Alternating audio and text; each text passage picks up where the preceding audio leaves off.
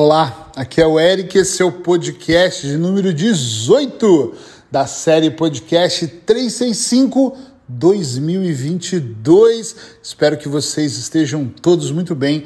Hoje eu quero falar sobre virar o jogo.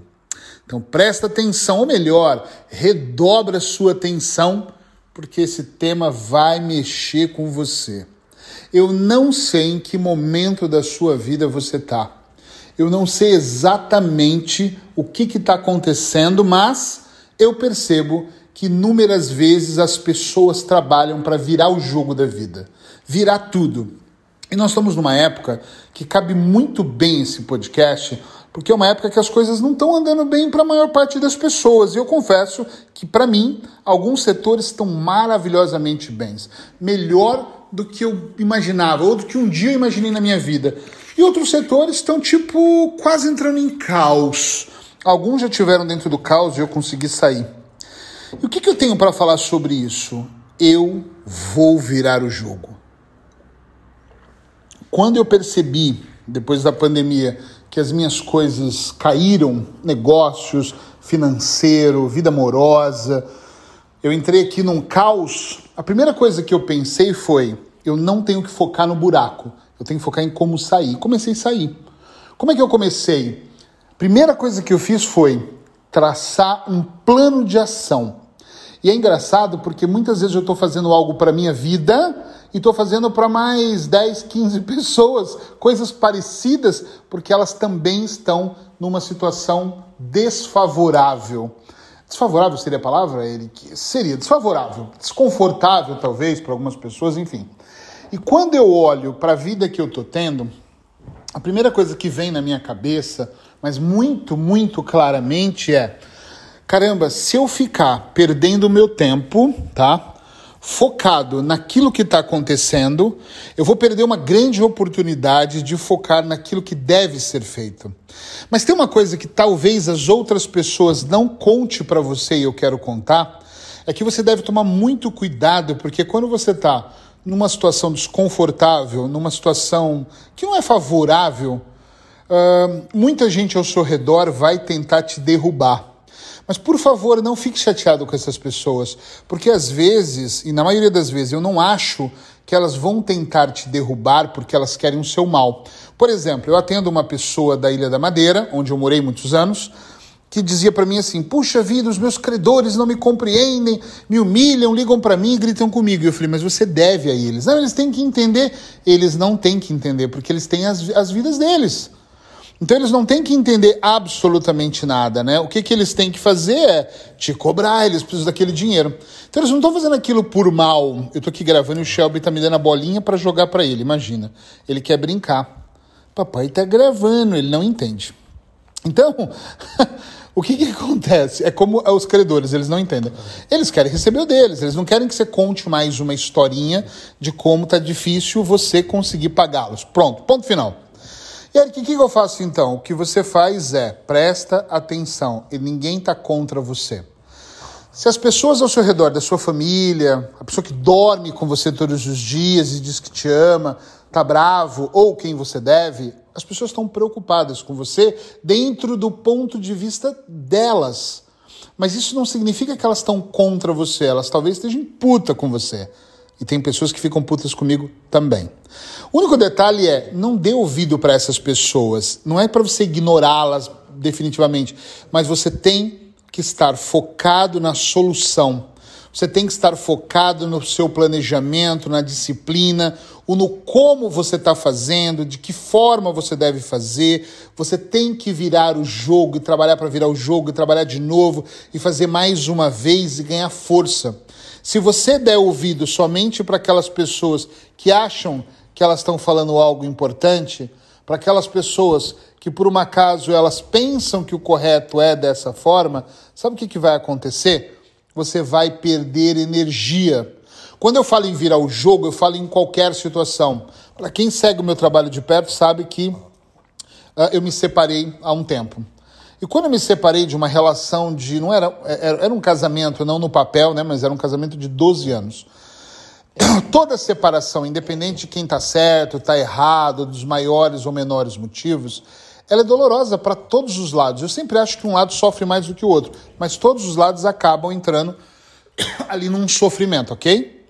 E aí o que acontece? As pessoas de fora pensam de formas diferentes, acreditam em histórias, não importa. O que importa é você tem que focar não é no que a outra ou nas outras pessoas pensam, em sim na sua realidade. Presta atenção. Se você ficar focado no ai que pena, esse barulhinho é da bolinha do Shelby caindo, tá, gente? Que ele, claro, eu não tô jogando, ele mesmo tá jogando para ele pegar. Shelby, vem aqui. Vamos gravar com o pessoal aqui. É... E se, se você ficar preocupado, ele fez eu perder o fio da meada. Se você ficar aqui preocupado com toda a história do que a pessoa vai pensar, do que você está sentindo, é isso que eu ia falar. E ficar naquele, cair naquele limbo perigosíssimo, sabe? De, ah, eu estou em, em, em sofrimento, o que, que vai acontecer? No final das contas, você vai estar em sofrimento. Se eu todos os dias for pensar com os credores que eu tenho, ou o número de pacientes que eu tenho, ou alguma coisa menos boa que aconteceu na minha vida, eu vou de alguma forma atrair essa, esse lado menos bom para mim, essa vibração. E daqui a pouco eu estou vibrando na escassez, daqui a pouco eu estou vibrando na tristeza, na depressão. Daqui a pouco eu estou vibrando na ansiedade. Entende onde eu quero chegar? Sim ou não? Esses medos nossos, eles vão ganhando uma proporção gigantesca. Eric, então onde eu vibro? Respira fundo, caralho. Toma uma, duas, três respirações, se for preciso, e não para, continua. Tem uma frase muito conhecida, né? Que, as, que, eu não sei quem inventou essa frase ou quem falou ela a primeira vez, que a pessoa fala assim: Eu estou atravessando um verdadeiro inferno na minha vida. E aí o terapeuta, o Buda, eu não sei quem falou, diz continue então caminhando. Como assim? Continua, porque uma hora você sai do inferno, uma hora você sai do limbo, uma hora você sai do caos, desse buraco. Agora, se você sentar e ficar se lamentando por estar num lugar menos bom, por estar no inferno, nunca vai passar.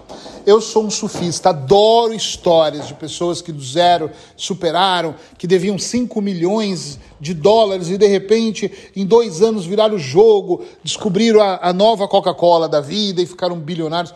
Eu adoro histórias. Só que todas essas histórias que compõem menos de 1% da população que conseguem chegar num nível, num patamar extraordinário, essas pessoas fizeram algo completamente diferente. Eu sempre digo que quem está lá em cima está fazendo algo que quem está lá embaixo nem de perto consegue fazer. Por que, que eu digo isso? Porque é extremamente importante que você olhe para a tua vida, se ela é uma puta de uma vida ou se ela é uma vidinha medíocre. E pessoas medíocres, elas ficam reclamando, elas ficam se queixando, elas não se assumem de falar: puta que pariu, eu errei. Agora eu tenho que consertar. Ontem tinha um casal de amigos aqui, Paulo e Fernanda, Paulo Gama e Fernanda Afonso, pessoas excelentes da terapia. E a gente batendo papo, eu disse para eles ontem: eu sei que eu errei, porque o Paulo me disse assim: tem que perceber onde você errou nesse setor da tua vida. Eu falei: eu sei exatamente onde eu errei. Então eu estou focado nisso. Mas eu errei, não foi ninguém que errou para mim, a culpa é minha. Ou a responsabilidade é minha, né? Eu não acordei numa quarta-feira qualquer e falei, opa, vou foder minha vida de meia dúzia de pessoas. Eu realmente errei. Então eu preciso me concentrar naquilo que eu errei e fazer o melhor todos os dias, para não ficar aqui nesse mimimi chorando como está acontecendo. Então, virar o jogo não é difícil. Virar o jogo é até mais fácil do que você imagina, só que depende de algumas coisas. Sabe uma delas? Paciência. Tem que ter persistência, tem que ter foco, em alguns casos até diria hiperfoco para funcionar, mas é muito, extremamente importante, extremamente importante que você tenha paciência, que você olhe para a tua vida e você tenha paciência, porque senão você não vai conseguir. No meio do caminho as pessoas vão tentar te derrubar. Elas vão ficar bravas com você, elas vão tentar te desestimular. Nem sempre quando uma coisa dá errado, alguém bate no, no, seu peito, no seu peito, no seu ombro, ou te dá um forte abraço, um beijo no rosto e fala: "Olha nos meus olhos", sabe, pegando com as duas mãos o rosto, olho no olho, quase nariz com nariz, fala: "Eu confio em você, caralho". Não. A maior parte das vezes não. A maior parte das vezes as pessoas te criticam, te julgam e dizem uma velha frase que eu particularmente odeio, que é uma frase: Eu disse, eu te avisei que não ia dar certo, e você é teimoso e teimosa e insistiu. É difícil nós encontrarmos pessoas que de verdade valorizam de alguma forma aquilo que já aconteceu. É uma pena, né? Mas é pura verdade. Cada um vive a sua verdade, por aí vai. Então eu tenho trabalhado todos os dias para virar o meu jogo e desde o ano passado eu tinha já decidido que esse ano seria o ano da grande virada. Pode ser que demore até dia 31 de dezembro, mas eu tenho acordado cedo, dormido tarde, aproveitado muito bem o meu tempo para fazer esse jogo em todos os setores da minha vida virar. Alguns já viraram, outros estão em processo de viragem, vou dizer assim mas nenhum está completamente parado. Minha roda da vida está extremamente ativa e eu tenho trabalhado para acontecer. Mas é igual peso, estou eliminando peso, mas eu não quero eliminar 10 quilos em 15 dias. Eu quero eliminar o suficiente para funcionar, entende? E para ser eterno, para ser para sempre. Não é uma dieta, é uma transformação, uma mudança de alimentação, mudança de hábitos. E na minha vida eu tenho trabalhado muito para mudar os meus hábitos. É fácil? Porra nenhuma. É só estralar os dedos? Nem sonhando, nem fudendo. Mas na verdade funciona se você realmente tiver disposição para fazer acontecer. Beijo no coração e você já sabe se você gosta desse podcast, lembra que todos os dias eu estou aqui, por favor, pega o link, compartilha com a tua família, manda para amigos, traz mais pessoas para ouvir essa mensagem. Até amanhã.